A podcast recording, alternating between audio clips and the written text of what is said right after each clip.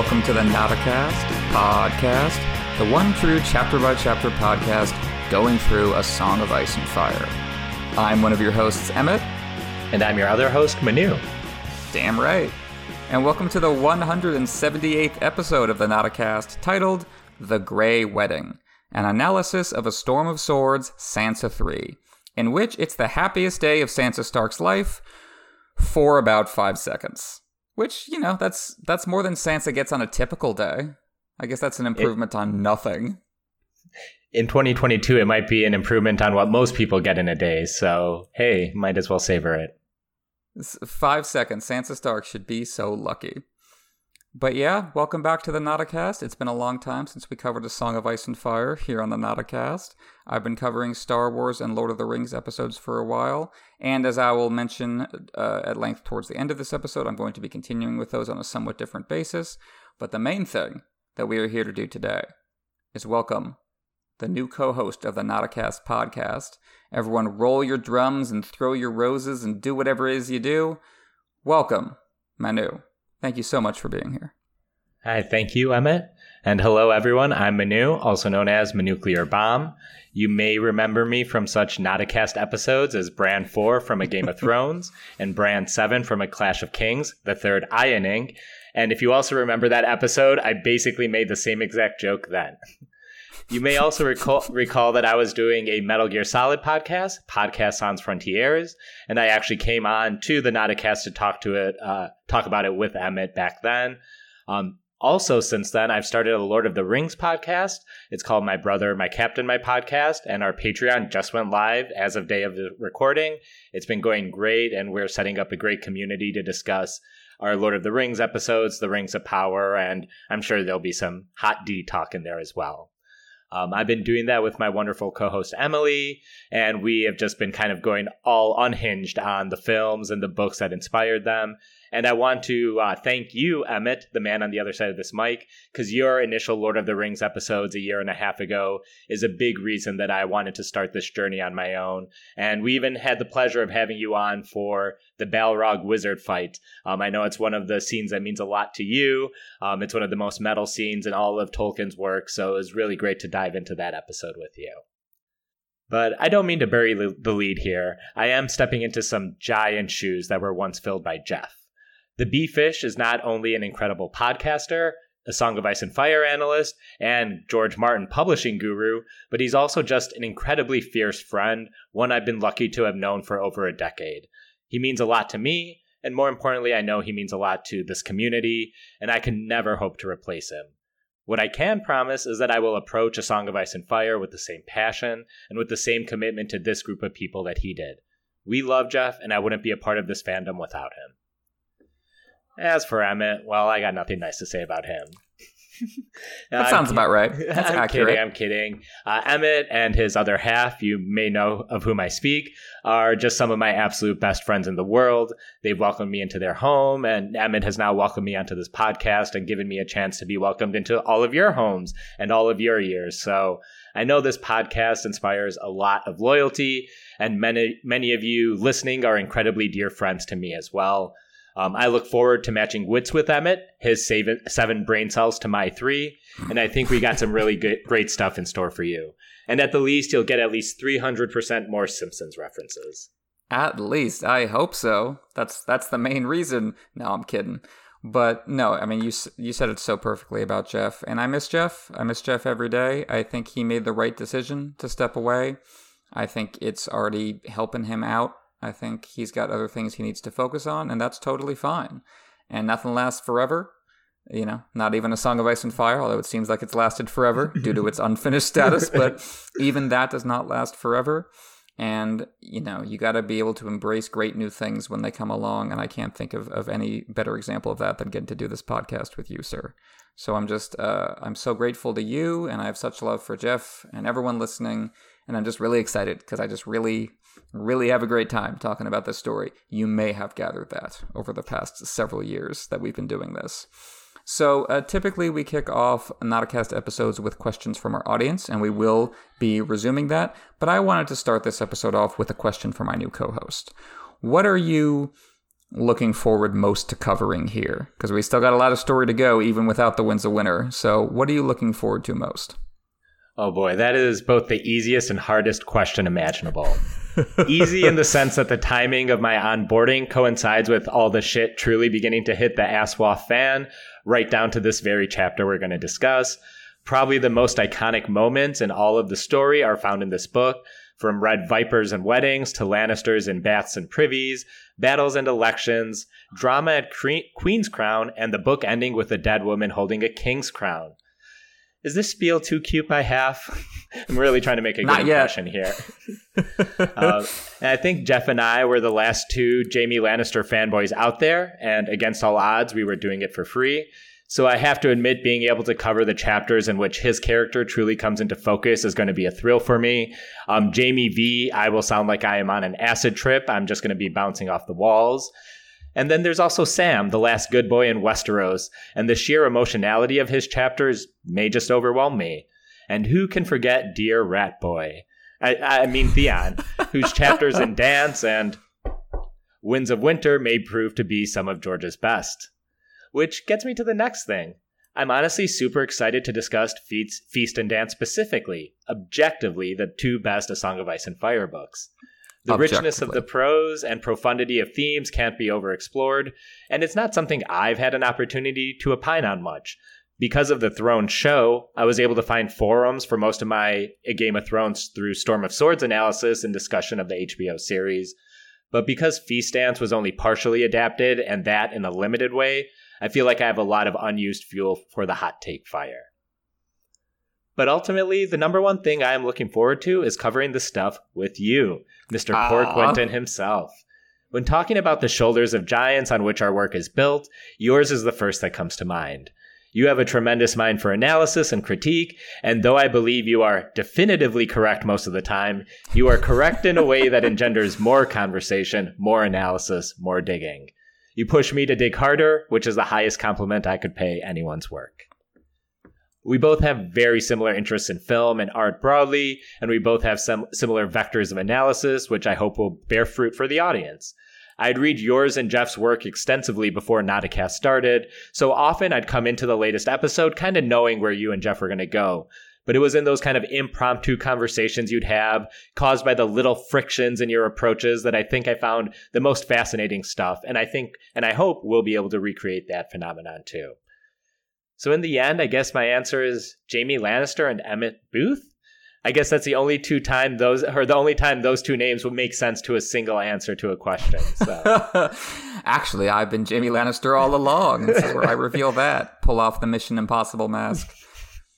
No, it's. I mean, what I love about this series more than anything is that it, it does feel inexhaustible, and that might just be because we're sick human beings, and and can can dig endlessly into the story.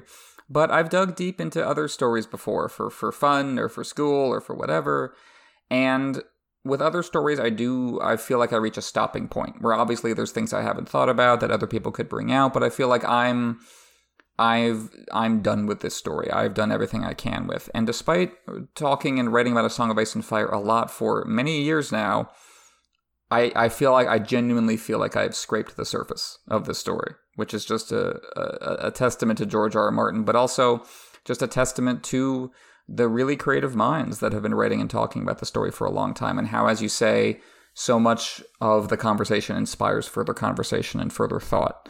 I've experienced that too, and I really love that. So I can't can't wait to keep that going. As always, spoiler warning for the Nauticast. All published books, the five novels, the three Dunk and Egg novellas, histories, interviews, the Winds of Winter sample chapters, as well as sometimes Game of Thrones, the TV show. Anything and everything. And with that, we're going to launch into the synopsis for the chapter we're covering this week A Storm of Swords, Sansa 3. Last time we checked in on Sansa, she was looking forward to her new dress. Now it's ready for her, so she has to get ready for it. After her bath, Cersei's own maid shows up to cut her nails and hair. And then Cersei herself shows up with the seamstress to watch Sansa get fitted and offer her some jewelry. Does this seem like a lot of attention to be paying to one prisoner's dress? Well, it's a really, really nice one. So much so that Sansa actually finds herself looking forward to her wedding to Willas Tyrell. She swirls in the mirror as Cersei comments on how tragic it is to give her to the gargoyle. Really burying the lead there, Your Grace. Sansa thinks she means Willas, but how could that be? No one knows but her best friends, the Tyrells, and Dontos, none of whom would betray her. It's only when they bring out the cloak that Sansa understands what's going on. It's a Stark cloak with a direwolf embroidered upon it, her father's sigil. Sansa knows what that means. It's a maiden's cloak, and so this is her wedding day. Cersei finally lays down the law. Your reward of the crown, your hand is ours to dispose of, and we are disposing it upon my least favorite brother. Sansa realizes they're after her claim to Winterfell, and gives credit to Dontos the still totally innocent. He saw this coming. Sansa begs to be allowed to marry Willas, and Cersei says that, yeah, she too would hate marrying Tyrion, but Sansa doesn't have a choice. She can fight or give in. Either way, she's ending the day as Lady Lannister. Sansa tries to run for it, but Cersei's maid catches her and hands her over to the Kingsguard. Meryn Trant looks ready to kill her on the spot. Osmond Kettleblack tells her to be brave and do as she's told. Both escort her to the Sept, Sansa steadying herself by recalling that Tyrion helped her before when Joffrey unleashed the Kingsguard on her. Even so, she starts disassociating, only to snap back to attention when Joffrey shows up, to make everyone else look human by comparison. He declares that he's her father today, because that's what Joffrey needed another fucked up psychosexual layer to him. Sansa defies him, and Joffrey naturally pouts, threatening to marry her to the pig boy instead. Or worse, to Ilyn Payne, the man who killed her father. Sansa begs not to be married to Payne, but Tyrion, as he walks in, naturally assumes they're talking about him. He gets Joffrey to leave and turns to his new bride. Tyrion tells Sansa she looks nice. She thanks him for the compliment. 10,000 years of awkwardness later, Tyrion apologizes for what's happening here, saying that he would have warned her rather than, you know, dragging her screaming for the altar, but Big Daddy Tywin sent him to his room. Tyrion offers to get Sansa out of this, assuming she'll marry Lancel instead, that is. Because he's handsome, you see. Sansa, naturally, doesn't want either of them. She wants the promise of Willas back, the sons named for the father and brothers she has lost. But then she remembers the words of totally innocent brave guy Dontos Tyrell or Lannister, it makes no matter. It's not me they want, only my claim. She accepts her fate. Tyrion says that at least he's better than Joffrey. Sansa acknowledges that he has cleared the lowest bar in human history, and off they trot to do their duty. All the court is here to watch the happy couple get hitched, with the notable exception of Sansa's best friends, the Tyrells. Sansa cries her way through the ceremony, and everyone does a great job ignoring the terrified child bride. Well done, everyone. Joffrey, thinking that Sansa hasn't had a hard enough time yet, decides to fondle her along the way. Someone take the shot already.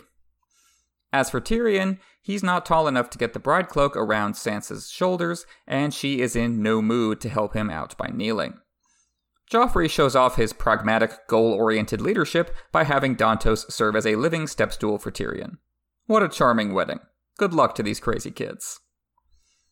At the wedding feast, the Tyrells finally make an appearance. Margaery's the only one who even bothers to make eye contact with Sansa. What a class act these assholes are. Tyrion, meanwhile, takes refuge in the cause of and solution to all of life's problems alcohol. Sansa can't pay attention to anything but her growing terror of the bedding ceremony to follow the feast. It always seemed fun to her when she was younger, but it's a nightmare for her now. Still, she plays the part, asking Tyrion if they should lead the dance.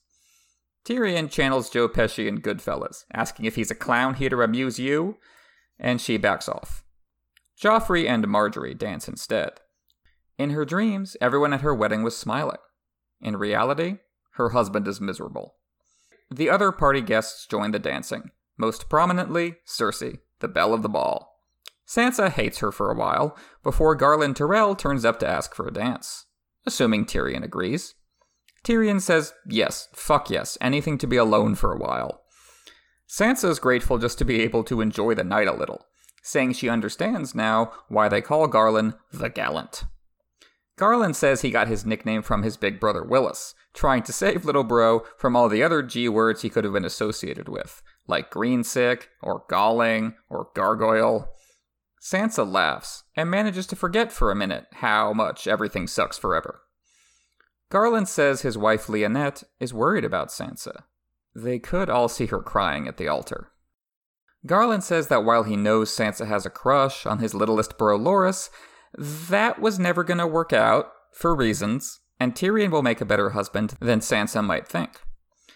The dance separates them, and Sansa winds up with a series of partners, sadly culminating with Joffrey, who is still in won't someone please kill me mode. He says that Sansa shouldn't worry. Tyrion might be ugly, but Sansa can still welcome handsome, perfect King Joffrey into her bed. Sansa, who somehow still has the capacity to be shocked by this dude, reminds Joffrey that he's about to get married himself. Joffrey, though, says that a king can have other women. Robert did, after all, as did Aegon IV, although Joffrey can't get that number right. Fake fan, didn't read the books. Anyway, Joffrey says Tyrion will deliver Sansa to him when commanded, or Joffrey will have his uncle's head. Can can we go back to Garlan? That was fun. I like that mm-hmm. part. Unfortunately, Joffrey isn't going anywhere until a couple more weddings from now, and as soon as the dance is done, he starts the call for the bedding. Tyrion interrupts the wolf howls to announce that the bedding has been cancelled. Joffrey insists otherwise, but then Tyrion brings this happy affair to a screeching halt by threatening to castrate the king and leave him only a wooden cock to pleasure Margaery with. An image Mushroom would be proud of. Tywin steps into the resulting silence to announce that, yeah, they can skip the bedding, and Tyrion must not have meant it. Through gritted teeth, Tyrion confirms that it was a bad joke, making fun of his own cock to get out of trouble, a tried and tested move. He then abruptly decides the bedding is back on and pulls Sansa from the room. When they reach their marriage bed, Tyrion decides that he's not quite full of booze yet, just 90% of the way there. Sansa objects to drinking at first, and then realizes this is going to be easier if she's drunk too. Sansa tosses back her wine and offers to get undressed, but first Tyrion has to reminisce about her first but first Tyrion has to reminisce about his first wife, Tysha. Remember her, audience at home? Keep her in mind. Sansa, polite as ever, says she forgot Tyrion has been married before. Tyrion confirms that she never knew. Then he asks how old she is, cursing when he learns she's not yet 13, and then getting all pissy about her courtesies. Didn't think this night could keep getting worse, but here we are. Sansa manages to get undressed. Tyrion looks at her, calls her a child, and confesses that he wants her anyway. He says that he knows he's not the husband she dreamt of, but he's loyal generous, clever, and even kind from time to time. Besides, in the dark, she can imagine him as anyone, even as Loras. Sansa realizes that Tyrion is terrified. Not that this means they're best friends now, she just pities him, is all. She stays silent. Tyrion takes one last drink, and husband and wife slide into bed. Tyrion touches her breast, then pulls back asking her to open her eyes and look at him. He says that despite his father's orders, they can and should wait to consummate the match until she knows him, trusts him, maybe even wants him. Sansa looks at Tyrion, trying to find the beauty in him, and can't. Even his smile scares her. This is how the chapter ends. It took all the courage that was in her to look in those mismatched eyes and say, And if I never want you to, my lord? His mouth jerked as if she had slapped him. Never? Her neck was so tight she could scarcely nod. Why, he said, that is why the gods made whores, for imps like me. He closed his short, blunt fingers into a fist and climbed down off the bed. And that is A Storm of Swords, Sansa 3. So I, uh, I'm going to turn it over to my co host, Manu. What do you make of this, uh, this light, frothy escape of a chapter. First of all, it's great to hear a not a cast recap. It's been it's been a little while, so it's been um. Those always give me a little thrill. Um, I've read these books so many times, often from the very start of a Game of Thrones, but a couple times mm-hmm. I just start with Storm's prologue or even just Feast Dance. This is the first time I ever checked back in with A Song of Ice and Fire with Sansa 3, A Storm of Swords, and boy did it give me whiplash. Good whiplash, but whiplash all the same. Like Sansa, the rug is pulled out from under the audience early in this chapter, having to grapple with the imminent nuptials to Tyrion when Sansa had just learned to hope and won some friends over to her side. Or so she thought, sadly enough. Being with her through every every step of this emotional swing as she suffers through her worst moments as a piece in the Game of Thrones is just gut wrenching. How about you? Yeah, man, what a chapter to come back to.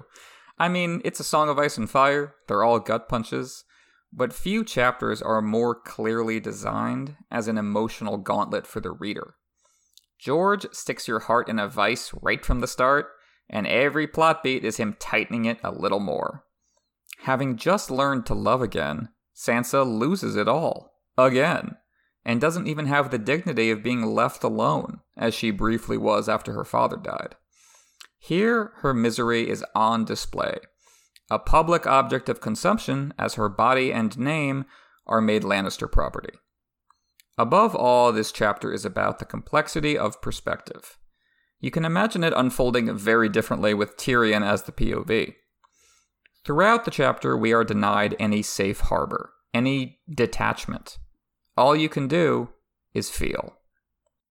Now, we left off last time with Dracarys, a Storm of Swords Dany 3 when she unleashed fire on Astapor.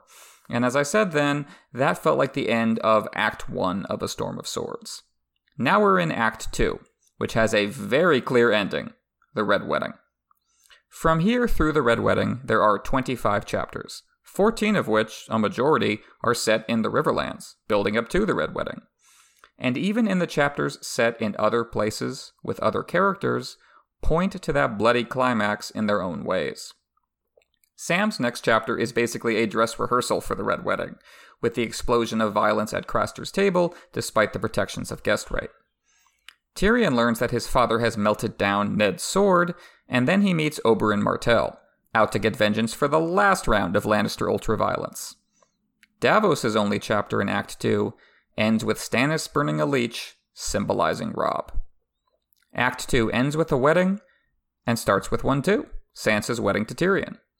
The two are connected because, as Tyrion realized in his last chapter, Tywin's plan for Tyrion to father the next Lord of Winterfell on Sansa only makes sense if Robb dies without an heir. This is part of what makes the Red Wedding so powerful. It's not just a standalone shock, it's tied into everything else, like a black hole sucking us in. Yeah, no, the way you describe Act Two is almost like a puzzle that's being assembled. From this chapter, you can take mm-hmm. guest right, or from this chapter, you can take uh, history of Lannister violence. And even this chapter is basically George kind of laying down the rules of a Westerosi wedding under the eyes of the Seven. So it's really just remarkable that Act 2 starts and ends with weddings, but how differently the shocks are of them are pulled off. Even on reread, Sansa 3 blindsides you, even though, you know, you know the Tyrion Sansa wedding is coming.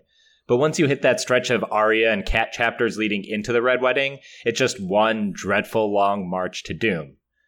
I think this chapter sets a good tone for the act as a whole, brief moments of hope before the fall. Sansa's hope for Willas quickly turns into dread for Tyrion. Arya's hope the Hound will face justice for Mycah and Lannister crimes turns into the Hound's liberation and her own captivity. Robb's plan to retake the North and hope that Walder Frey may forgive quickly turns into that. You, you, you know of what I speak. Yeah, that's a great point. That for for Robb, his plan to oh we're gonna fight the Ironborn, maybe we have a chance because they're going home because Balon died. Like that's his equivalent to what Sansa feels at the start of this chapter. That that, that brief moment of happiness and possibility she has before the door slams shut. And really all of Sansa's chapters in A Storm of Swords play around with information. As she is dropped into multiple conspiracies she can only half understand. Right away in this chapter, there's the dramatic irony of the reader knowing that Sansa has been betrothed to Tyrion, not Willas Tyrell. Then again, we don't know right away that we're about to watch that wedding happen, because Tywin didn't set a date. We only gradually realize as we read, and mostly we realize because everyone's making such a big deal over it.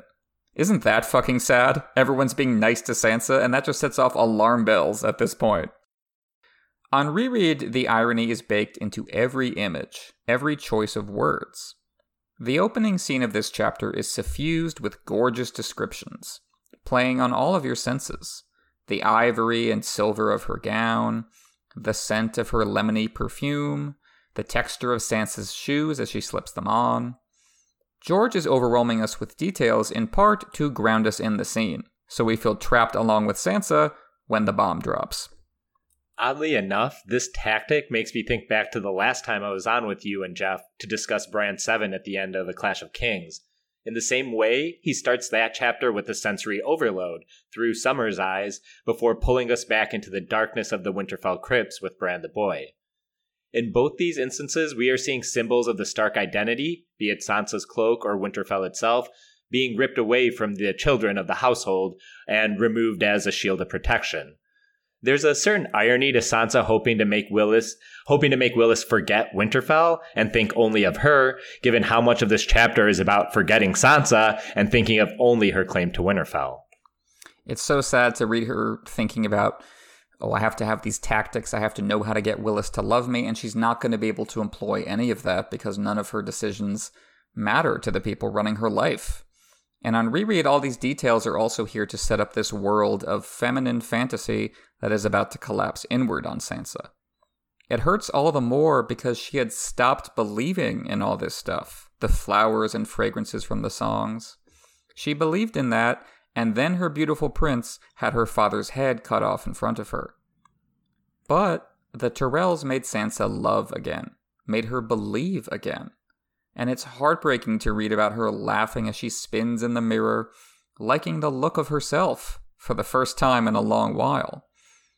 And now this worldview isn't about childhood naivete, as it was in the first book, it's about entering adolescence. Sansa has been preparing to enter onto the public stage as a young woman rather than a girl. You can see that in how she describes her clothes. It was a woman's gown, not a little girl's. There was no doubt of that.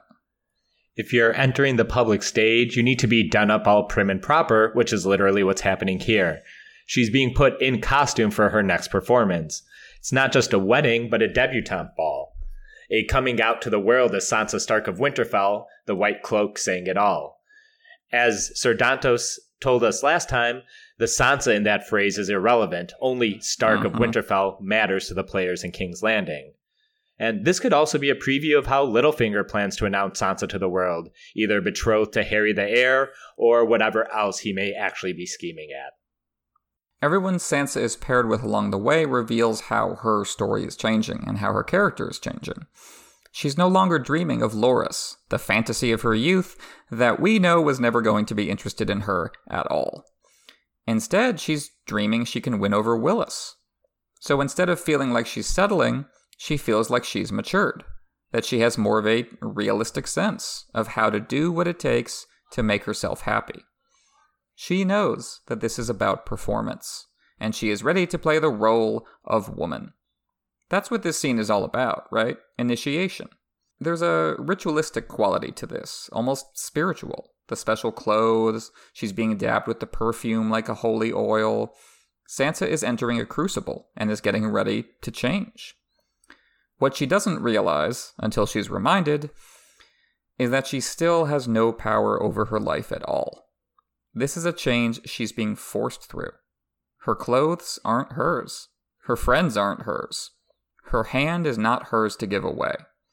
This is not spiritual ascendance, it's human sacrifice.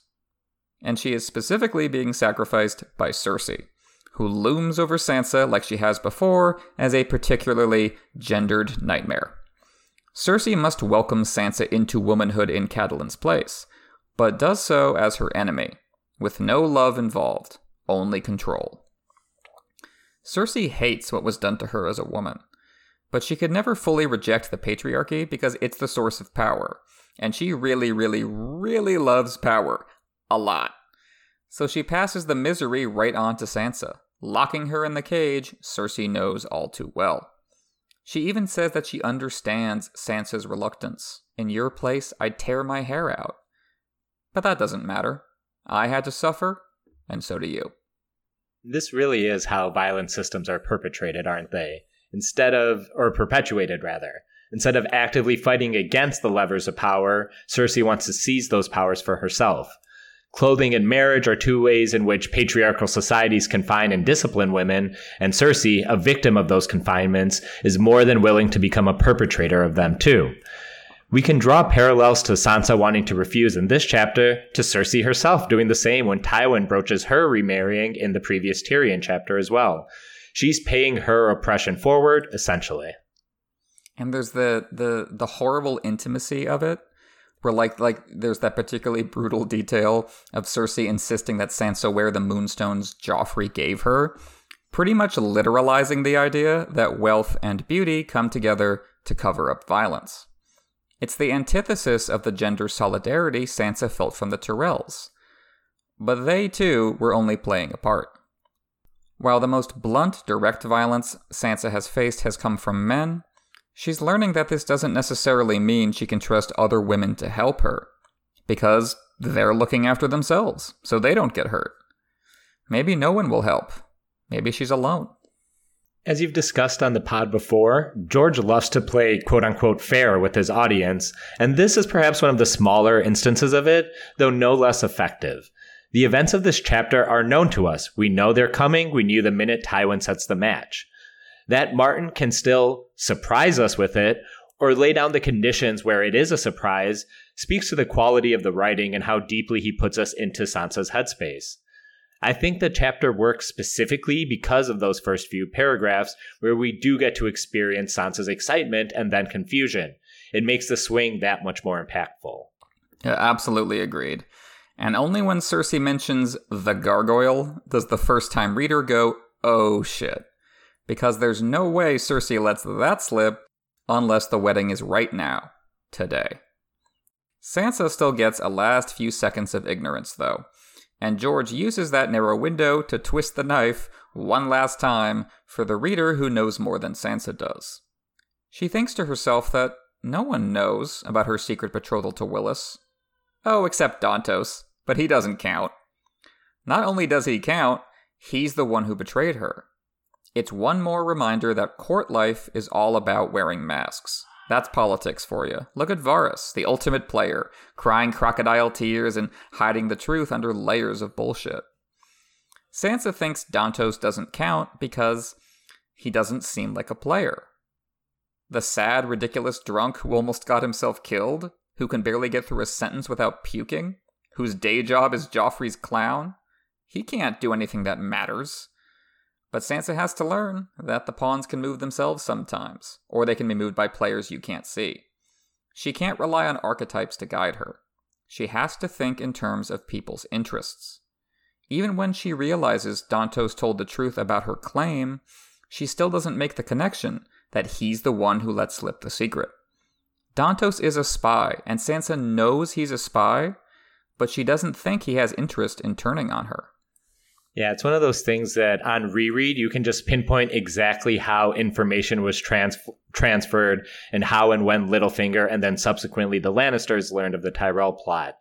I was actually rereading, I think it was Daenerys 3 in A Storm of Swords, and when, you know, uh, Kraznys was extolling the virtues of the Unsullied, one of the things he was talking about is even if they stand guard in your room or in your councils, they will never listen or betray your secrets like that. And that kind of stood out to me considering how, you know, the people that we just assume are kind of the background or not even there really because they don't hold any significant power or positions or titles. Um, but they're they still have ears and they can betray you. And uh, Sansa has built this relationship, and I'm sure this is part of Littlefinger's plan. This is why Sir Dontos has been going to her for over a year. So Sansa doesn't even think twice about uh, divulging this information to him. He's just very familiar to her, and he's she's part of the backdrop, and he he gradually wormed his way in in terms of trust. And as he said, you know, powerful people talk like I'm not there. And that's what makes him so valuable as a spy. Varys takes advantage of that constantly. And how brutal is it that what gives the game away to Sansa is her own house sigil, the direwolf decked out on her maiden's cloak. Now Sansa is in the position of the reader interpreting signs. She knows what that wolf means in context. There's no reason for her to wear a cloak like that if all today meant was her getting a new dress. Like, the court would be really puzzled by that. It would be sending a social signal that doesn't make sense. As you say, we communicate a great deal through our clothing. In other circumstances, the sign of that wolf would be a source of strength for Sansa. Like, imagine if she saw it on Robb's banners coming over the horizon to save her. But within this context of weaponized femininity, what that wolf signals is marriage, the maiden's cloak, standing in for her old family that is now being swept away and replaced. Yeah, what should literally be her comfort, what should be keeping her warm, is what sends a chill down her spine. In this highly binary society with regards to gender, clothing and heraldry are some of the ways women are able to wield power, or in this case, have power wielded against them. And the colors of the cloak can't be ignored the stark white versus the Lannister crimson. In the most basic sense, the purity of the white, the innocence of Sansa, being overwhelmed by the red, standing in for war and the systems of violence she's being initiated into, and the actual physical violence she's been witness and victim to so far as well. And as she is coming into her womanhood, this cloak swap is not unlike her first period, white sheets giving away to blood red. Yeah, that's great. That's a that's a perfect way of thinking about it, connecting it back to her first period that we saw in Clash of Kings. This this chapter really does feel like the follow up to that one in, in a lot of ways. And Sansa tries to run for it, but even if she hadn't been immediately caught, where would she go? What would she do? When Ned was executed, Arya had Yoren on the spot to whisk her away to the Riverlands. Sansa has no one coming for her. The Kingsguard take her to the Sept, and it's worth noting how they react. Meryn Trant gives Sansa a look that makes her cringe. He's hit her before, and would be happy to do so again, even without Joffrey giving the order. He's a sadist and a bully, perverting the ideal of knighthood as so many do. Rather than using his strength to defend the helpless, he uses his strength to hurt the helpless. Osmond Kettleblack, by contrast, tells her to be brave, like the wolf she's supposed to be. And that introduces an interesting theme in this chapter what it means to be, quote, not so bad as the rest of them. That's how Sansa thinks about Tyrion, right after Osmond talks to her, so George is clearly linking the two.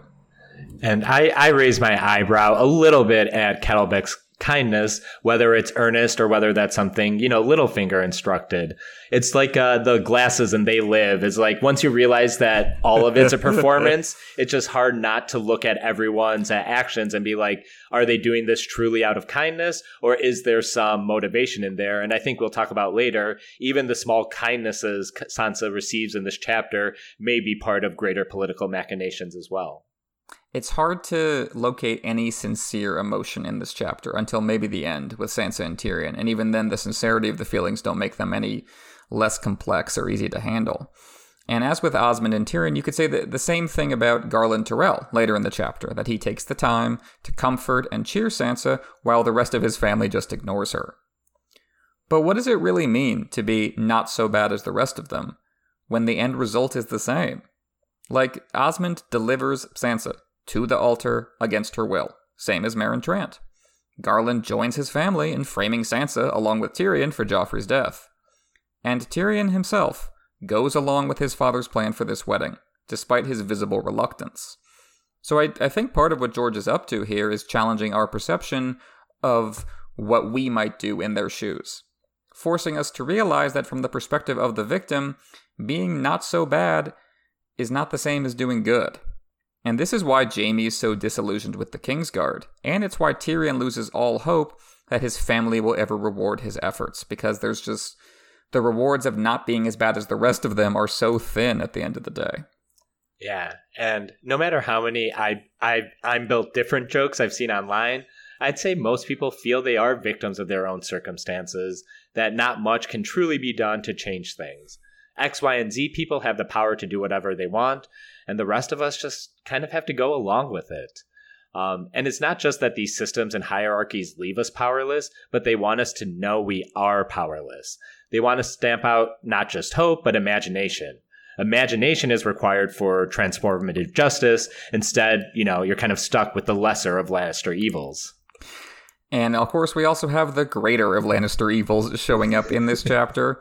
You know, I had forgotten until this reread of A Storm of Swords that we really don't see Joffrey at all early in the book.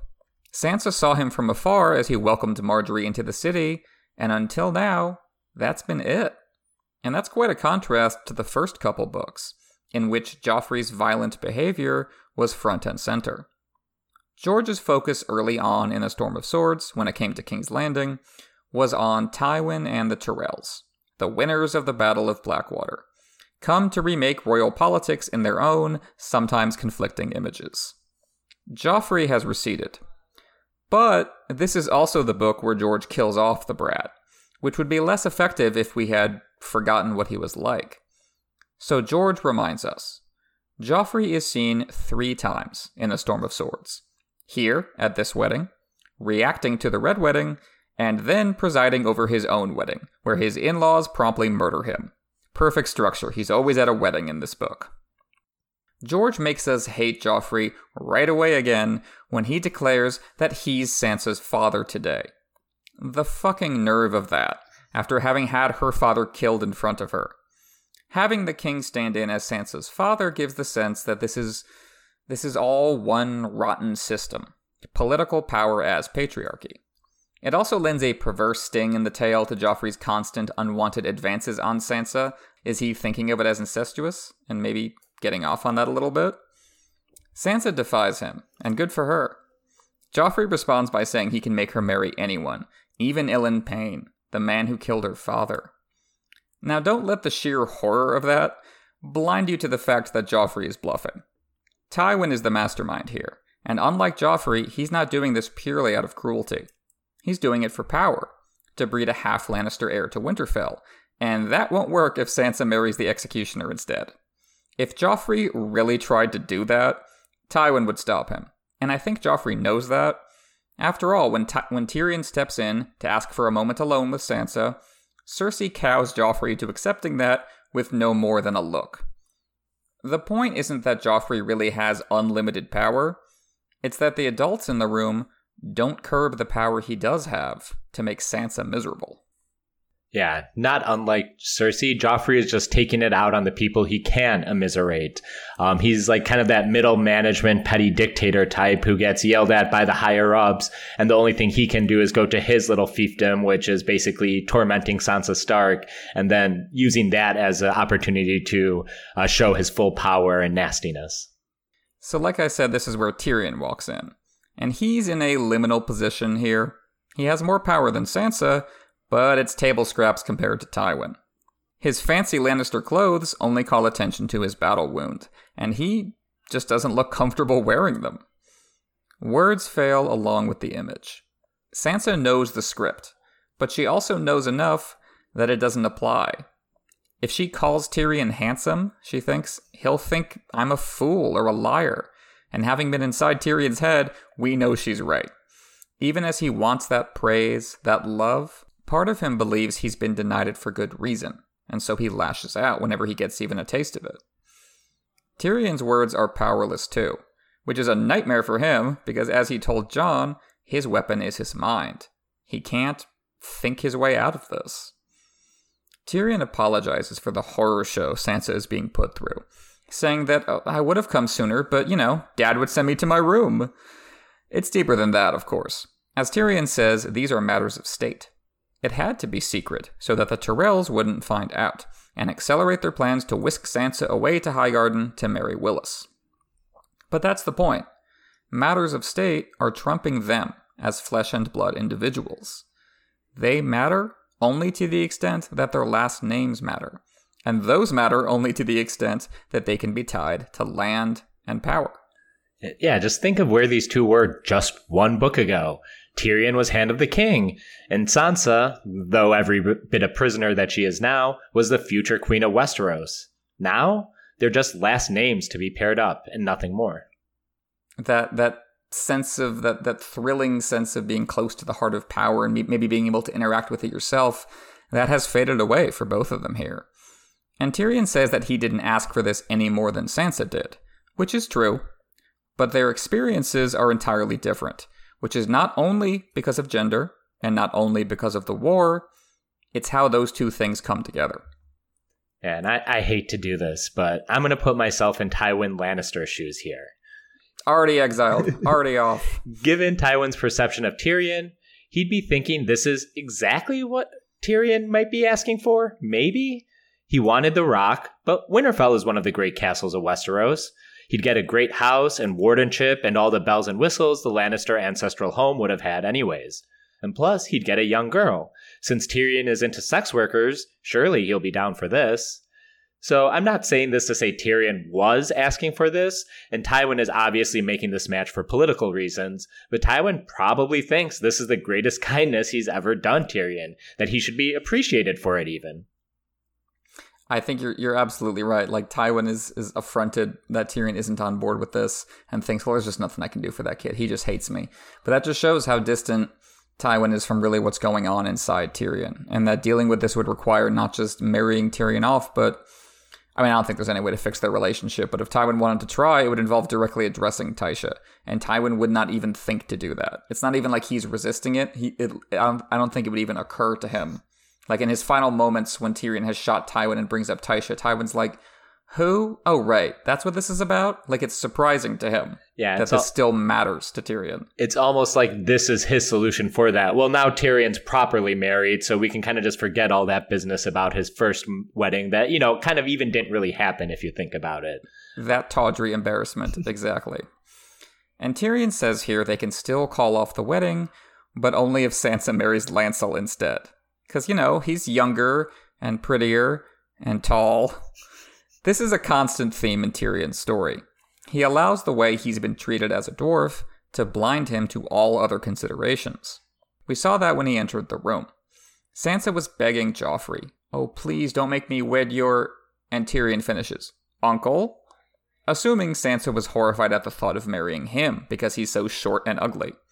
And to be fair to Tyrion, that is definitely part of it. We see that in Sansa's thoughts. But she wasn't actually talking about him in that moment, she was talking about Ilyn Payne. Tyrion has internalized the ableism he has faced. He literally uses it to finish sentences. So while he thinks that Sansa might be happier with Lancel, she realizes the truth. No matter who she marries today, it won't be by choice. Even if she married Willas, it wouldn't really be about true love, it would be about her claim. And Tyrion can't do anything about that kind of dehumanization. So at first, it seems like the whole court has turned out to see Sansa wed against her will. Ah, but then she sees who's missing. The Tyrells, of course. They lost this match in the Game of Thrones. They were planning on planting Sansa at Highgarden, so to speak, getting one up on the Lannisters and giving themselves an easy way of making peace with the Starks if the politics should turn in that direction. But Sansa gave it away to Dontos, who gave it away to Littlefinger, who gave it away to Tywin. So now the Lannisters have struck first. Uh, in regards to my upcoming comment, you absolutely do not, under any circumstances, have to hand it to Littlefinger, but I'm about to hand it to Littlefinger. Uh, he obviously has designs on Sansa for himself, and the Tyrell plot interferes with that. But it's an absolute master stroke on his part to go to Tywin, further ingratiate himself to the Lannister cause, then plot with the Tyrells to create a secret alliance with them, all the while still killing Joffrey and absconding with Sansa Stark as originally planned. It is very interesting how Littlefinger plays the Tyrells and keeps them on his side to the extent that you know, where the story currently stands, I I don't think they have realized that he screwed them over. Like, you know, obviously we don't have Tyrell POVs, but I don't think they know Sansa's in the Vale. So I, I, I, I think they still don't realize what he did to them here. And that is that is very impressive on his part. He knows how to play the Lannisters and the Tyrells off each other uh, very effectively. Yeah, it's one thing to have a master plan, but to actually place that master plan as a cog so it turns along with the Tyrell master plan and the Lannister master plan, it's just incredible synchronicity. And I think he got a bit lucky in the long run, too. oh, agreed. So far, everything's clicking for him. That's a great point. He Littlefinger does know how to keep everyone else humming along just long enough. He knows not to betray them to their face, unless, like as with Ned, he, he knows he has absolute power over them at that. And he doesn't over the Tyrells. Sansa has been a pawn in the Tyrells' game, and they treat her like one.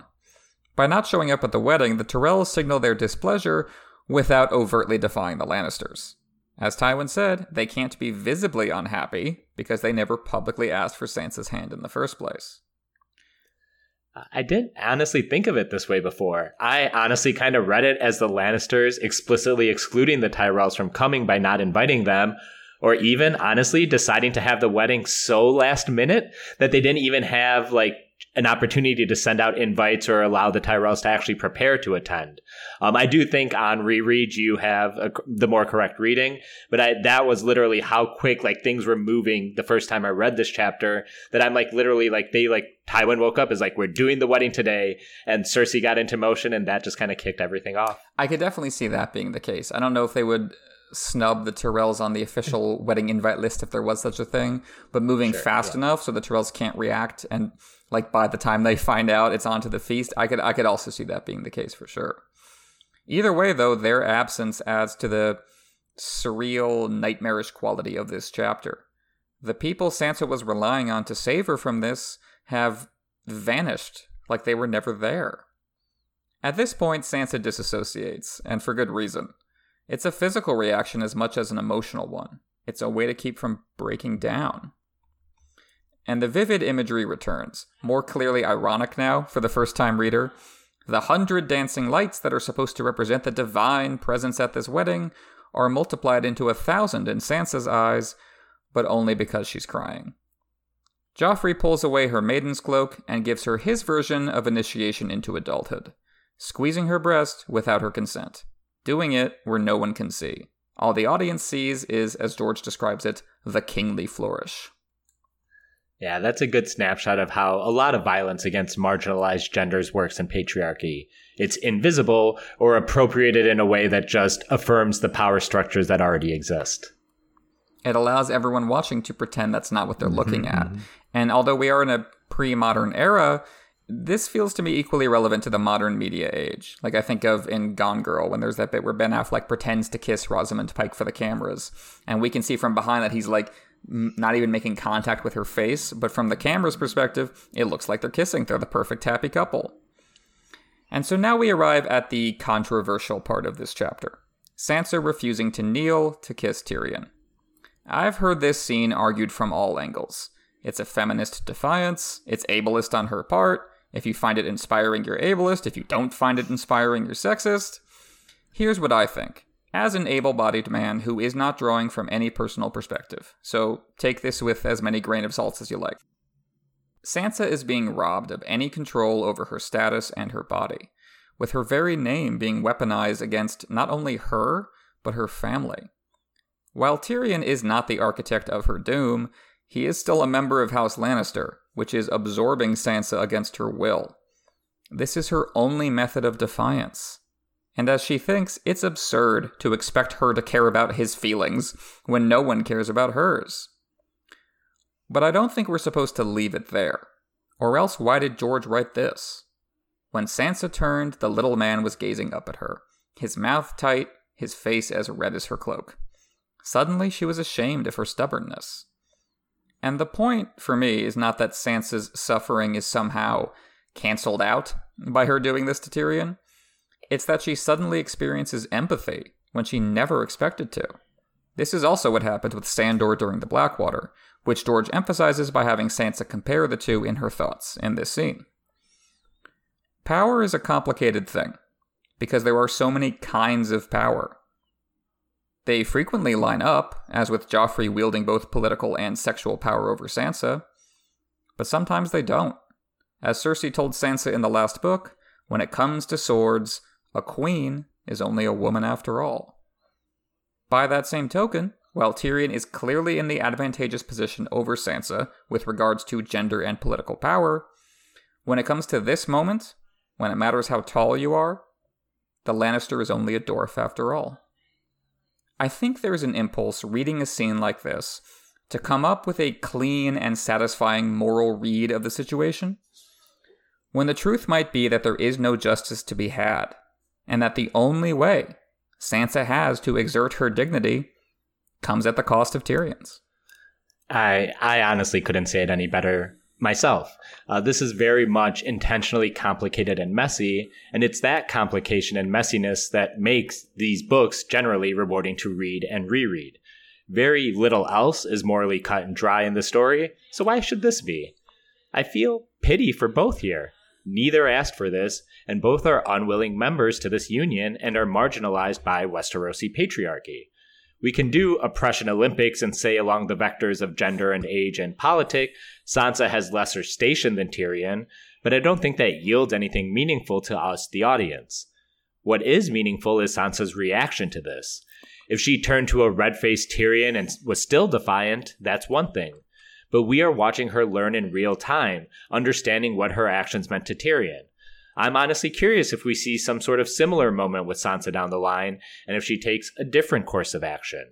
And I think this is also com- um, kind of setting up the end of this chapter, which is a whole other kind of uh, very highly fraught, very kind of what's the right answer to what is actually taking place with the bedding ceremony when Sansa and Tyrion are just alone. And there's little else for me to add specifically. Emmett, I felt, covered it really well. But I think we, as thoughtful readers, should use caution in saying things like, if you think like this, that means you're ableist or sexist. Uh, literary critique and analysis doesn't really exist for us to make moral conclusions about other readers. This is very intentionally meant to drive you crazy in its complexity, and I think both Tyrion and Sansa are pitiable figures here. Being able to find overlap, or say the intersections, in their oppressions is the most meaningful takeaway for us readers, I think. Agreed. And I think the the emotions are supposed to be clear and relatable. What you do with those emotions, I think, is the part that's really complicated. And I think that's that's very realistic and I think recognizes all of these characters as individuals and that you know, Sansa's main beef really isn't with Tyrion, but even though it's with Joffrey, Joffrey dying doesn't really fix the situation for her either. And even Tywin dying doesn't really fix the situation either. So I think we, yeah, we are supposed to be kind of brought up short as we realize, oh, as obviously bad as this is, maybe I don't know what the solution is. And isn't that interesting? I think we all have these moments in our lives where we just remember being, oh, I was just a little more cruel than I needed to be, or I could have been a little warmer in this moment. And you really don't have a great justification, you know, after the fact of why you were like that. But, you know, if you think back on that and think, man, that was kind of shitty for me to do and hopefully kind of do better in the future. I think we're seeing something like that kind of take hold in Sansa right here. Um, realizing that under these systems, it is kind of a zero sum game that's going on between her and Tyrion's dignity, um, sad it is to see. And so from there, we move to the small hall for the feast. And here, at last, we find the Tyrells. Maybe it was too humiliating to attend the wedding itself, but they have to be seen. And hey, why pass up a nice meal? They close ranks around each other and treat Sansa like she's not even there. It's a brutal expression of in group logic, and it trickles down through the generations. For the younger cousins, it's like Sansa can't sit at the cool table anymore. But that teenage viciousness curdles into something deeper and colder by the time you get to Olenna. Only Margaery acknowledges how shitty this is, and then only with a look. It's what makes sense for their team, but it leaves Sansa all alone, as she realizes she was never on their team at all. She still has no family. When you asked for my initial thoughts on this chapter, my first instinct was to compare this to the Gollum two hander from the middle of the Two Towers film. But Master is our friend. You don't have any friends, is basically the vibe of the entire chapter, but with Tyrell or Margaery subbing in for Master. As you and Jeff discussed in Sansa's first two A Song or A Storm of Swords chapters, our lack of insight into Margaery's thoughts make her a very fascinating character. So many of her interactions can be read as earnestly affable, or just as easily politically motivated performance. Is she truly feeling sorrow for Sansa, or is this some sort of play as well? I'm not anticipating Margaery and Sansa ever crossing roads, even in the winds of spring, but what would it look like if they did? Who knows? You know, Margaery's one of those characters where I think the show actually improved on what was there, but I think that's also because what's there in the books is deliberate obfuscation. And that does pay off in its own way with my favorite Margaery moment towards the end of Feast for Crows when Cersei has had her thrown in jail and is still making polite noises at her, and Margaery just snaps in the cell and just just calls her a bitch and finally unleashes herself on Cersei, and that is really cathartic because of how much it's been held back. And as you say, even this little moment with Sansa, like it's a sad little look, but who knows what that's for? Well, we'll I don't yeah I don't think we'll ever find out. And it's not like she's getting any support from her new husband. Tyrion only opens his mouth to drink. So much for intimacy, two hearts beating as one, and all that. All of this is pantomime. And worse, Sansa is terrified of the moment in which it's all going to get real, when no one's watching and they're alone. The bedding seemed, quote, wonderfully wicked and exciting when Sansa was younger, because everyone was laughing and smiling, and what happened next, eh, that could stay abstract. And George is very cleverly also laying out how beddings work in the Seven Kingdoms, so the reader has some expectations for Edmure and Roslin's wedding and bedding at the end of the act.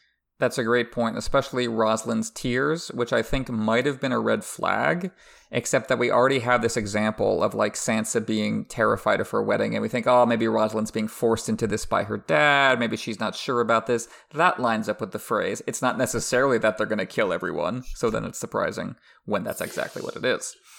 And for Sansa, it's it's so much the bedding is so much different when she is here at the center of attention, which is where as a kid she wanted so desperately to be, right? But nothing is as she imagined it. Not only is her husband not handsome, he's not even smiling. Joffrey is, though, as he dances with Margaery. And how can that be, Sansa thinks? How can a monster dance so beautifully? Why would that be? Why does nothing line up like it should? Why does the surface so often fail to match what's inside? I don't think Sansa is regressing here to her first book self, as, as some people have said. I think this is something that works on us even when we should know better or do know better. Yeah, Sansa observing all the dancers. This image is just so, so close to what would be in Sansa's wildest dreams. All these beautiful nobles here to celebrate her wedding at the very seat of power in the Seven Kingdoms. In another life, this very same backdrop is where Sansa's dreams come true. But now Sansa knows this is all performance, just like everything at the ceremony was a performance too. Sansa watches Cersei charm everyone. And you know, it's not like those people honestly think she's an angel.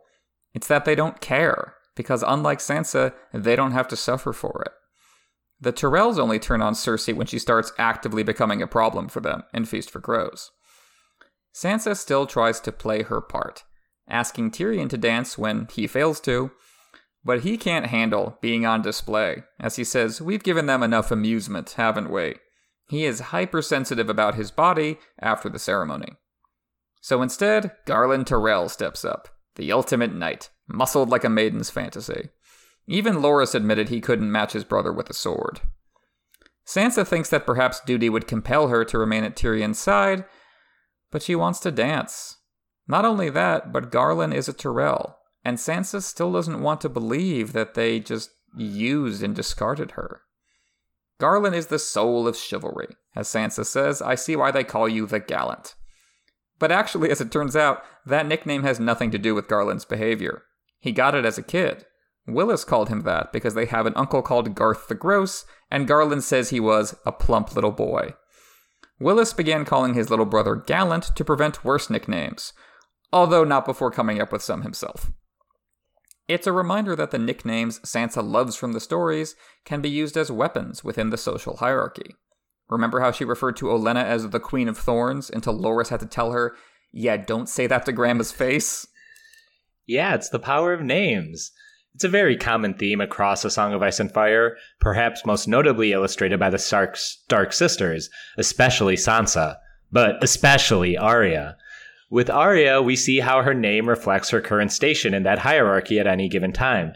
She is Arya Stark of House Winterfell, but then a ragged orphan boy named Arry, a mouse in Harrenhal, and a squab to the Brotherhood, all until she can finally transcend those names as no one.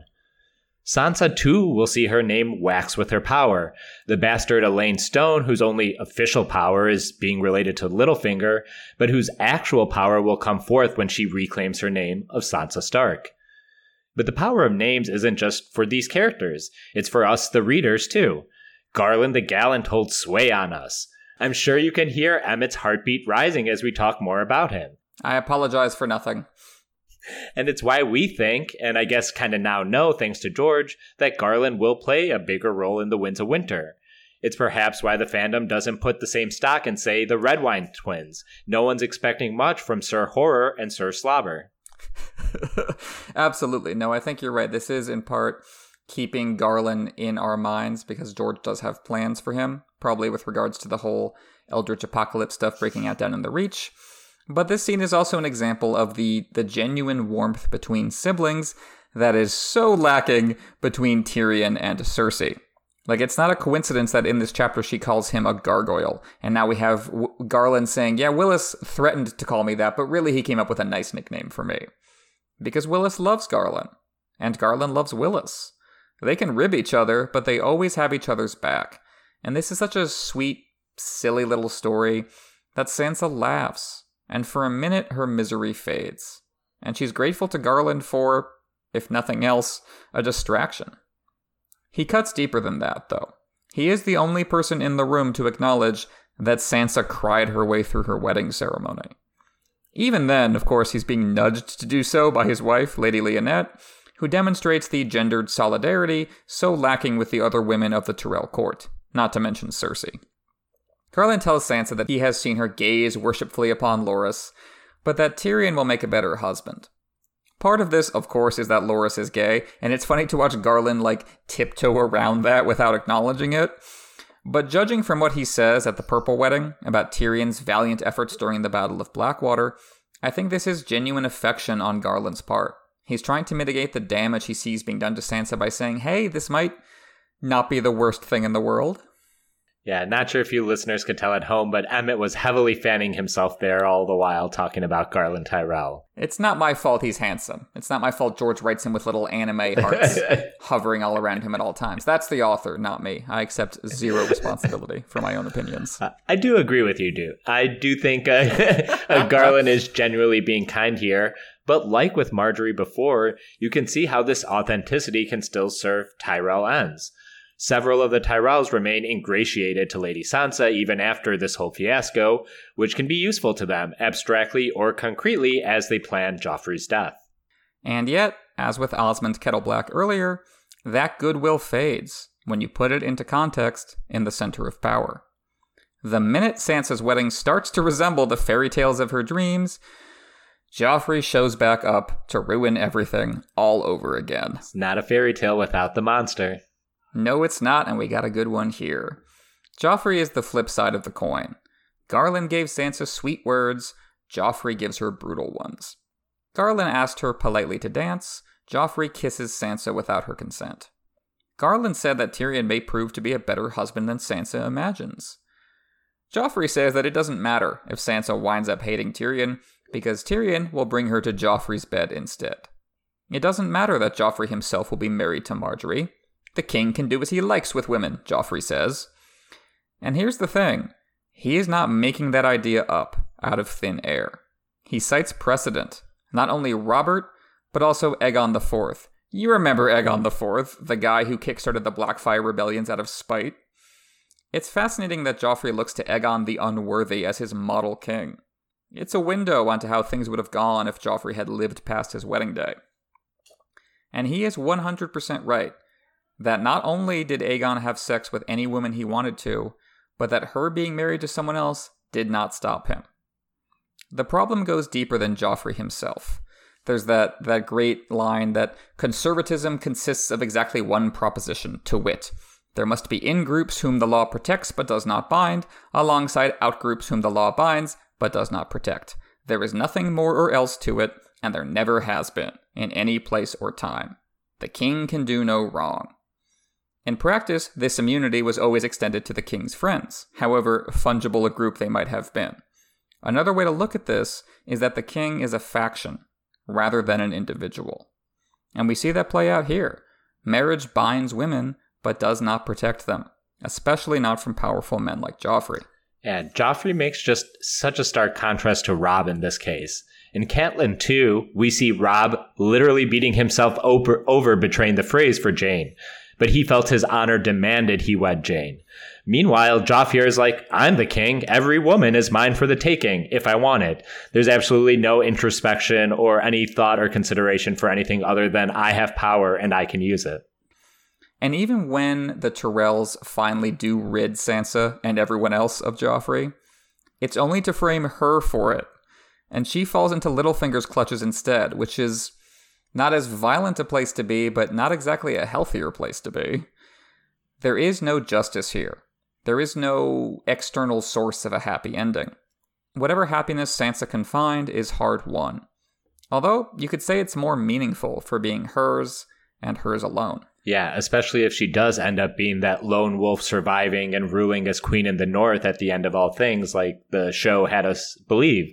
Um, because she does end up isolated from her siblings in that term and from her living family at that point. Um, so it will feel like it was her victory in the end. And these like bouts of loneliness and having to do everything basically without help and with the closest people to her, like Littlefinger, actively trying to use her in very nefarious ways, I think is going to make the end of her character journey seem really rewarding in the long run, I believe.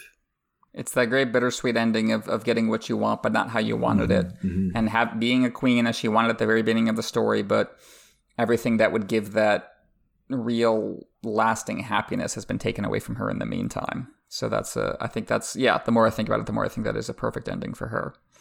And so Joffrey starts up the call for the bedding. And this is a great example of how differently this chapter would play out through Tyrion's eyes. For him, this just continues the endless conga line of humiliation he has been suffering at his family's hands. This is supposed to be his wedding, yet he has no control over it. And when Joffrey goes so far as to order Tyrion to fuck Sansa, Tyrion explodes. As will be hinted at later, Tyrion can't keep the memory of Tysha at bay. That's really the problem here. Tywin ordered Tyrion to rape Tysha. So Joffrey, essentially ordering Tyrion to do the same, is the last straw. And Tyrion at the time was age 13, and by being forced to commit sexual acts with Tysha, he himself is a rape victim too, and made to be an active participant in it.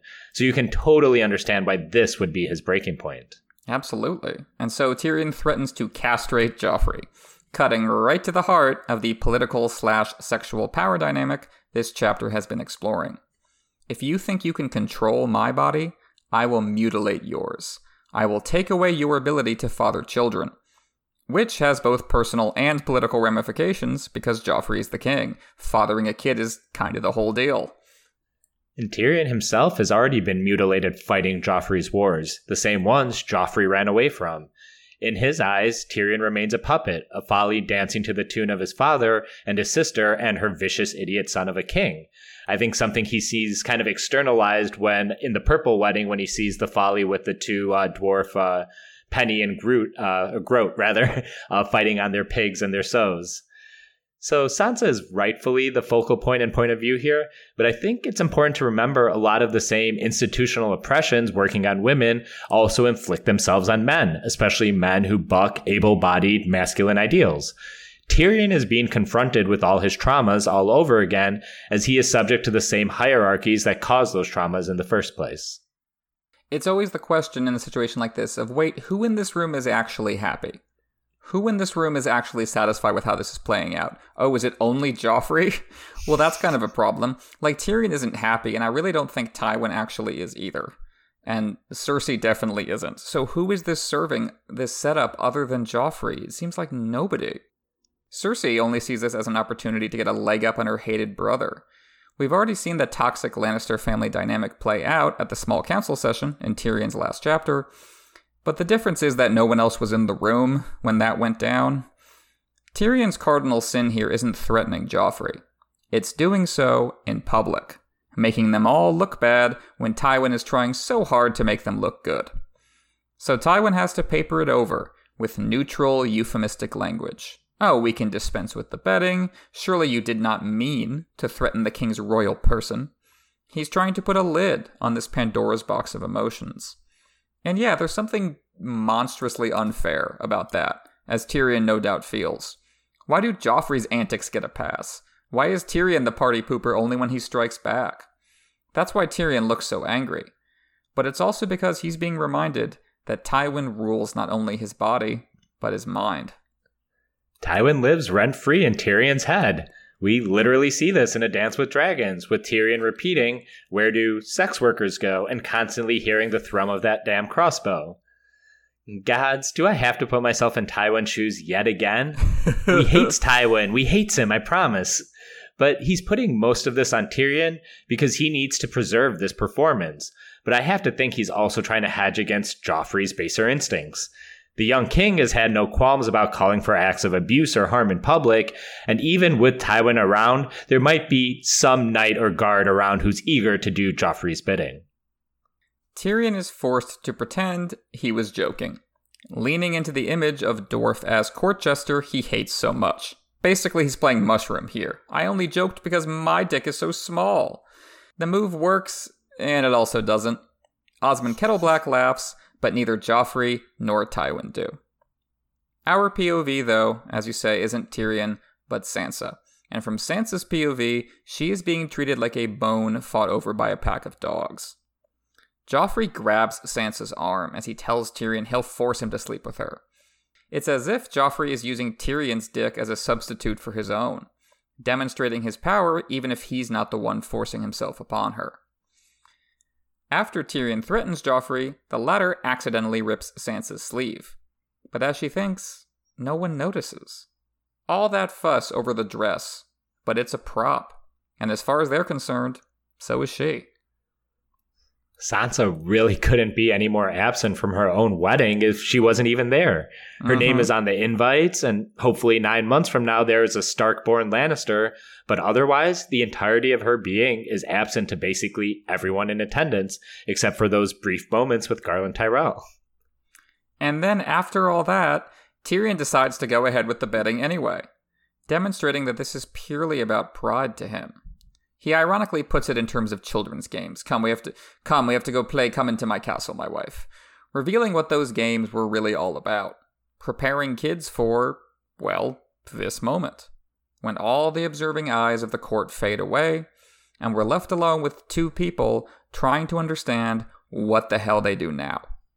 The bitter irony is that even alone with each other, Sansa and Tyrion, neither of them can imagine intimacy for a whole host of reasons, and so fall right back on signs and symbols, piling up one cliche after another to avoid facing the truth. Speaking of signs and symbols, I want to highlight the setting for the bedding here real quick the Tower of the Hand. In the simplest sense, it's Tywin's home field advantage. It's his game board that Tyrion and Sansa are being moved upon. But the tower also holds significance to our newlyweds as well. For Tyrion, the Tower of the Hand was him at the height of his power, the place where he found something else to, do, to be good at besides joking and poking, and in that time, ever so briefly, seemed to have his father's confidence. But all that crumbled in Tyrion 1 when his father took the lesser history of Tyrion's rule as acting hand, the one where Tyrion is harsh to his own kin while protecting sex workers.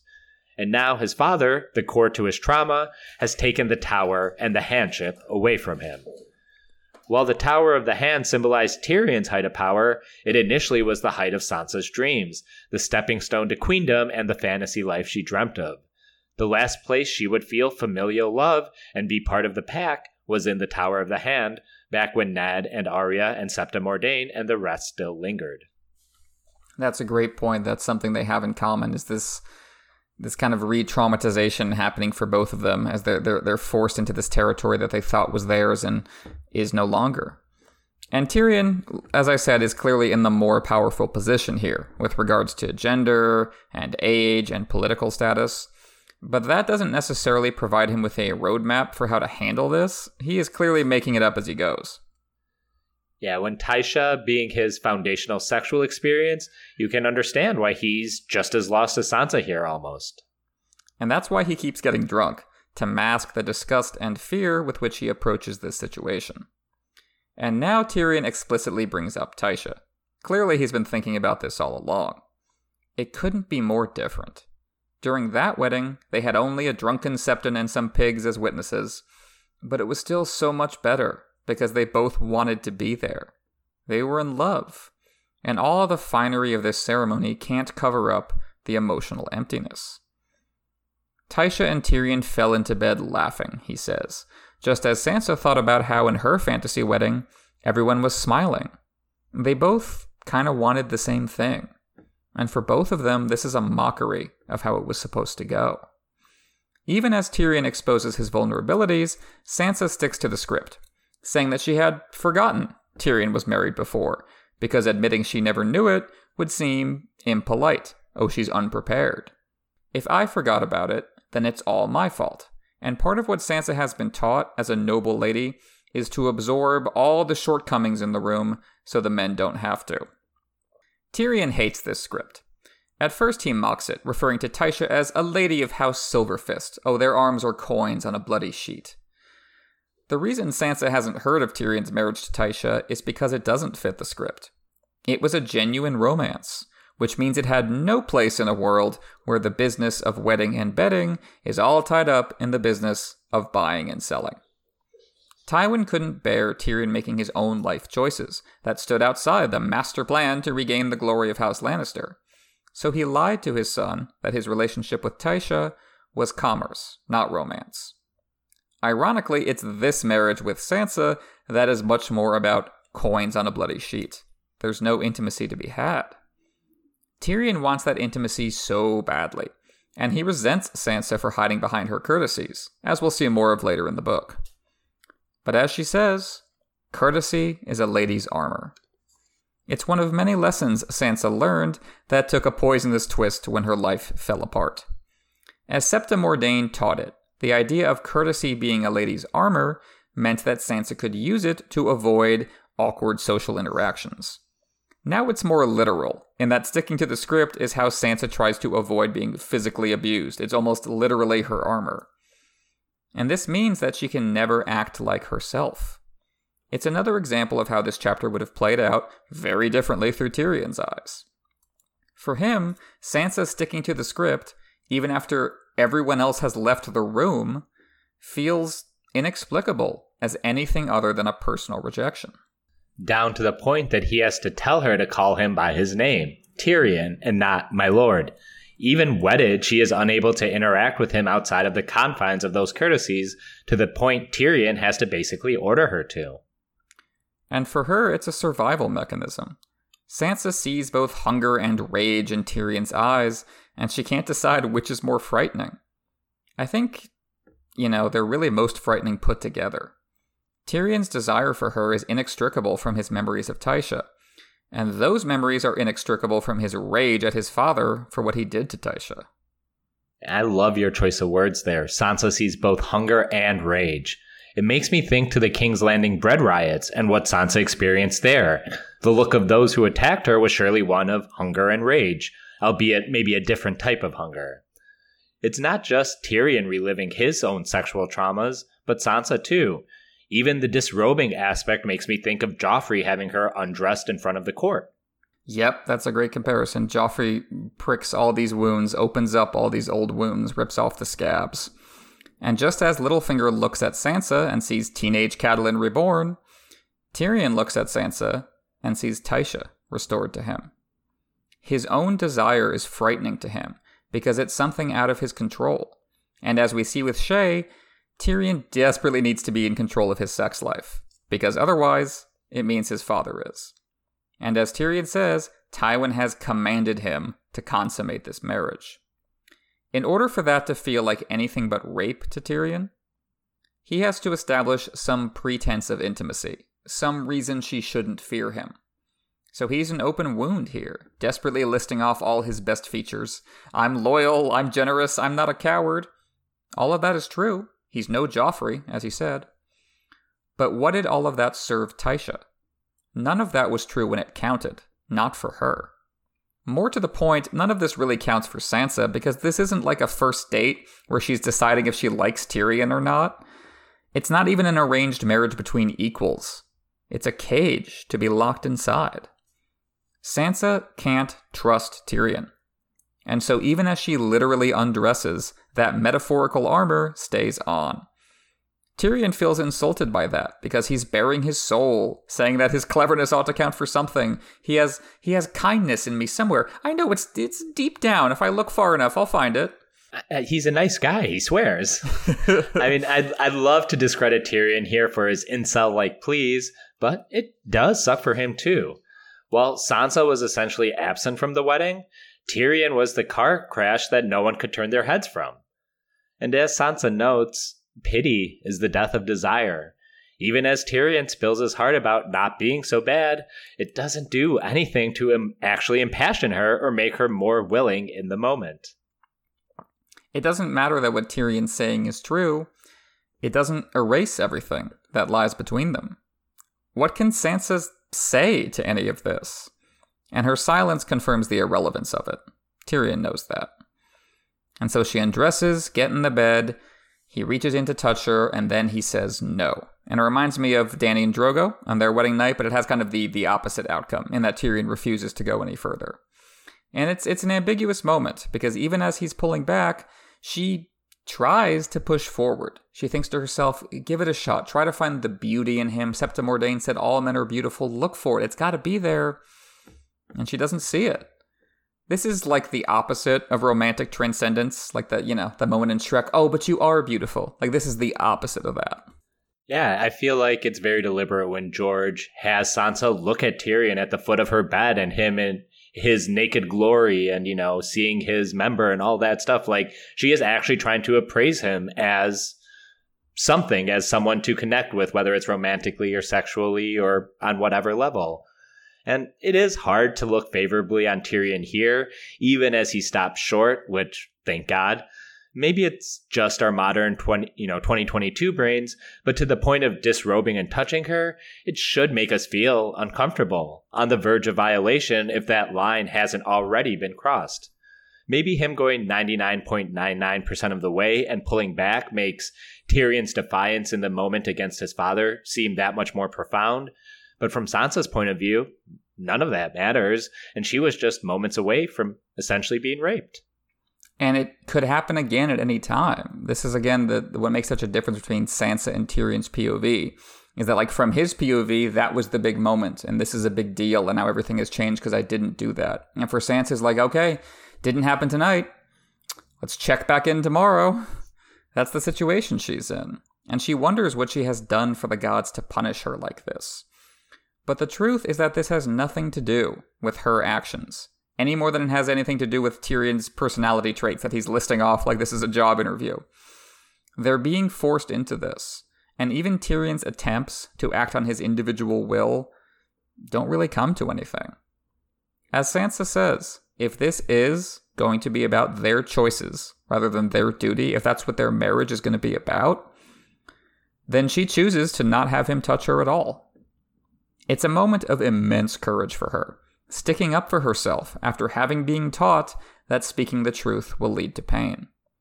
And under better circumstances, imagine the political savvy of Tyrion and Sansa working in tandem, especially at the end Game of Thrones, which we might talk about a little bit later. But here they are divided against themselves, even in the quote unquote union of marriage. And even after pulling himself back from touching her, Tyrion is still hurt by the rejection. Because, of course, it's not just her, it's the context of a whole lifetime of this.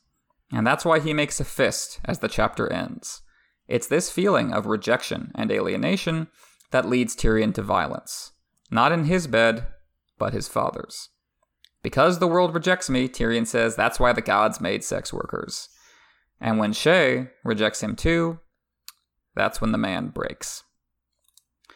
So, we're now going to shift over into a foreshadowing and groundwork. Definitely one stood out to me as I was rereading this chapter, where Sansa is dancing with various people during the feast, and Tommen pops in to, like, you know, stand on her shoes while he dances, tiny, plump Tommen, and he says, I want to get married too.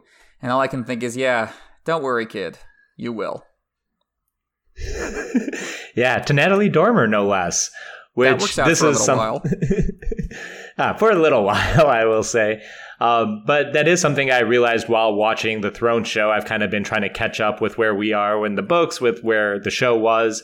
And I did kind of just like pick out this time that every time Olenna or Margaery talk or whenever like Littlefinger or Tywin talk about Margaery, they keep saying she wants to be queen, not she wants to marry Joffrey. It's just very mm-hmm. much that it's the t- just like we're talking about Sansa doesn't matter. It's just the title that you know everyone is fighting over. It's not Joffrey that the Tyrells want. It's just the crown. Um, and who is actually wearing that crown is almost irrelevant. In fact, they prove that it's not irrelevant, rather, but they can just make it who they want it to be just to make things easier on themselves. Everyone takes one step over, and the ceremony can continue. Like that's how the Tyrells treat this, and it's honestly how Tywin seems to treat it as well. Like we don't exactly see him mourning for Joffrey after the purple wedding goes down. All right, so now moving into our a theory and discussion portion of the episode. So a big drama over Sansa and Tyrion getting married in this chapter. They stay together for the next handful of chapters in King's Landing, and then we get the Purple Wedding, in which Sansa is whisked away by Dontos and then Littlefinger off to the Vale. Tyrion is put on trial for Joffrey's murder, ends up killing Tywin and Shae, running for it to Essos, and by the time you get through Feast and Dance, both these characters are so distant from this point, both literally and geographically, but also like it's not you know they they moved on to other characters other concerns so coming back to this, you, you kind of have the question like, how is this gonna pay off? So what, what do you think? How does this marriage, how does this relationship, how does this factor into the rest of the story? Yeah, this one's honestly tricky for me because I think there's a non zero chance this might not matter at all, mm-hmm. which is mm-hmm. something I usually don't say about George juggling his balls. um, but I do have a few ideas how it might come back around, though. I think the simplest way the marriage will matter or have relevance may be in annulling some other marriage, possibly to Harry the heir or anyone else. Or once Sansa Stark is revealed to the world again, her marriage to Tyrion might be something that has to be set aside or will be used as a pretext to prevent some kind of other marriage. Littlefinger is still the one pulling the strings, and he strikes me as someone who's going to use the marriage in a way advantageous to Sansa and vis a vis him in the long run. But just thinking a bit more abstractly, if End Game of Thrones has Sansa and Tyrion both surviving, there could be political benefits to both honoring their marriages, and in doing so, tie House Stark and Lannister together, healing the rift that really starts this whole drama off. A Game of Thrones starts with Sansa being betrothed to a Lannister in all but name. For it to possibly end with them honoring their vows may be a way to thematically bring that home. I do want to emphasize that this is very abstract thinking because even if both survive, I imagine Sansa's in Winterfell and Tyrion somewhere in the south, be it King's Landing or Casterly Rock. So I'm not entirely sure how this would work. What about you? What do you think? Yeah, it's it's tough because not only have they moved on to other settings, but they don't really think about each other much. Like if you look at Tyrion's POV in Dance or Sansa's chapters in Feast, they it's not that they don't think about the past, it's that they think about different characters. Like, you know, Tyrion is thinking about Tywin and Shae, Sansa is thinking about Sandor, of course, and also about her family. And it, it just seems to have been kind of a, a blip for both of them in the same way that, like, when we meet Brienne, she's all about Renly.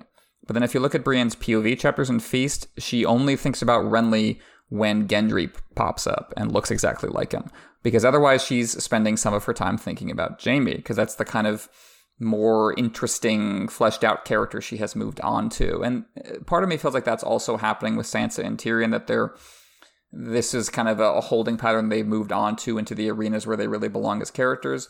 But I, I do think there could be some kind of bittersweet reunion here, not lingered upon. It's not like an important relationship. Like I think Sansa and Arya have to have a couple of really good, strong scenes with each other to cap that off. Sansa and Tyrion, not so much, but there could be something bittersweet in terms of, and they capture this in the show, just in terms of how far they both come and how they don't, it's not even that they hate each other or like each other now. It's like, I don't even recognize the person I was when they told me to marry you. And Tyrion's like, yeah, same here. So I think that where they just, they kind of measure the distance between them, literally and otherwise. I think that could that could put a nice note on it. Although I do like the idea of them being one of those like old school Catholic separate but can't get divorced couples who don't live together anymore, but it's still technically on the books. The faith of the seven, according to them, were married. That is also funny.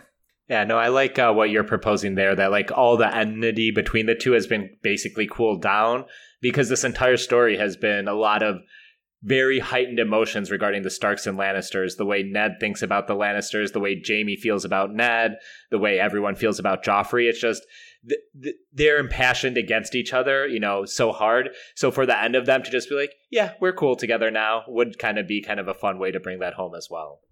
Agreed, agreed. And yeah, it's not not my favorite plot point in Storm of Swords. It serves its function, I think, structurally in terms of what has to happen to them going forward. But it's it's almost because of that. There's not a there's not a dramatic thread left dangling. So I think whatever George decides to do with this relationship, if anything, I think can can stand on its own emotional terms. I mean, kind of like a minor note in the symphony of like you know the big deal stuff, like the Starks reuniting with each other or the Lannisters reuniting with each other. This one could be a smaller one, and I think I think that's perfectly fine. So I think that is going to wrap us up for our big return episode on the Notacast podcast. Thank you so much, folks, for listening. I hope you had as good a time as we did. As always, you can rate and review us on uh, on SoundCloud, on Podbean, Spotify, Apple Podcasts, Google Play, wherever you listen to us. You can check out our Patreon at patreon.com slash Notacast A-S-O-I-A-F, where I'm going to be doing uh, monthly episodes on Star Wars and Lord of the Rings, picking up on where I've been picking up on where I left off with both of those stories that I was doing uh, while we were on hiatus from A Song of Ice and Fire. So in September, I'm going to be kicking off The Pyre of Denethor, Book 5, Chapter 7 of The Lord of the Rings, and I'm also going to be getting into Revenge of the Sith, since I just wrapped up Attack of the Clones, moving on to Revenge of the Sith in Star Wars. So I'm going to be doing monthly episodes on both those stories for our $5 and above patrons, so you can check that out at patreon.com slash notacast A-S-O-I-A-F. You can follow us on Twitter at NotacastASOIAF or shoot us an email at NotacastASOIAF at gmail.com. And you can find me at Poor Quentyn on Twitter. But Manu, more importantly, where can we find you? Yeah, I've been Manu, also known as Manuclear Bomb. I promise to only do the full spiel this one time, but just in case you don't know all my other projects, I am currently covering Metal Gear Solid over at Podcast Sans Frontiers. We're actually winding down that podcast. We've approached the last Metal Gear Solid game, Metal Gear Solid V, um, and we're currently in our about 10 to 12 episode coverage of that. So if you want to join us for that, feel free. And then maybe more interesting to uh, your listeners is I have my Lord of the Rings podcast, my brother, my captain, my podcast where we are currently in the midst of the Two Towers, though we are going to pause that so we can dive into the Rings of Power series that's debuting on Amazon. And like I mentioned up top, we just went live with the Patreon, um, and access the Patreon will get you Discord, early episodes, bonus episodes, yada yada. Um, pretty much assume kind of the same structure that Not a Cast has, but on the Lord of the Rings side of things. Yeah, it's going to be wild to watch Rings of Power. That's starting up soon. And speaking of television, also starting up soon, of course, is House of the Dragon on HBO. So the next time you hear from us is going to be covering the pilot episode of House of the Dragon, which the that's the episode is going to be released Sunday night on the 21st. We'll be recording our episode about it on Monday the 22nd, and then we'll be out for folks on Tuesday the 23rd. And then the next week after that, we're going to come back to A Song of Ice and Fire. We're going to be coming back to A Storm of Swords Arya 5, in which Arya and her merry band of guerrilla revolutionaries reach Stony Sept, where both the worst of times and best of times await them. So that's that's going to be in a, in a couple weeks' time. And you'll have House of the Dragon in between. So thank you again for listening. I, uh, I'm so happy to be back with Manu and back on the Notacast podcast. Thank you so much for being with us, and we will see you in a couple weeks for A Storm of Swords Arya 5.